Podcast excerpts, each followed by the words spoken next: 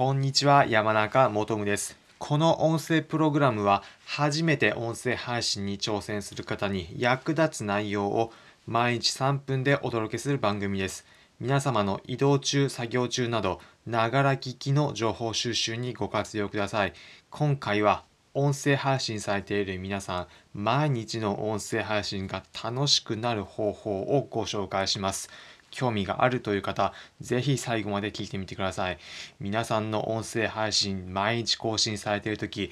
中には続けるのはちょっとなというふうに思ったりだとか、毎日やっていくのは厳しいというふうに感じている方もいるのではないでしょうか。そういった方に向けて楽しくなる方法をお伝えします。何かというと、結論、何か一つ目標設定してみてください。目標設定っていうとなんか硬そうというふうに聞かれた方大丈夫です。とても簡単なもので目標設定してみてください。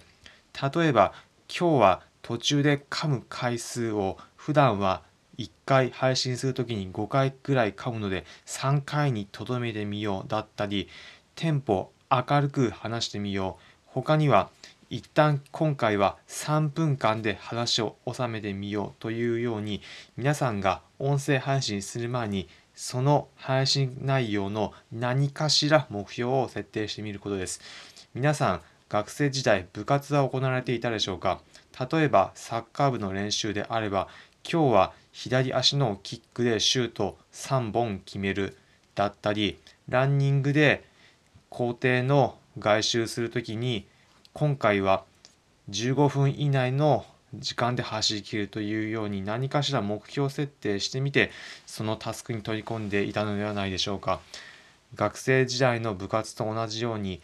ある程度の簡単な自分が届きそうな目標設定することで毎日タスクというふうに感じているようなことも目標を持って取り組める楽しんでやられているという経験あるのではないでしょうか。音声配信でも同じように毎日の配信続けるのは難しいというふうに考えている方も例えば今回であれば3分以内に収めてみようだったり途中の息継ぎ何かしら工夫してやってみようというように目標設定してみて取り組んでみてくださいそうすれば今回の音声配信はこれができたというように達成感感じられて楽しく続けていくことができるのでおすすめです。ということで今回のまとめです。今回は皆さんの毎日の音声配信が楽しくなる方法というテーマでお話ししました。結論、音声配信するとき何かしら簡単な目標設定してみてください。今回の内容、参考になったという方は、いいねの高評価、またこの音声プログラムのフォローのボタンを押してください。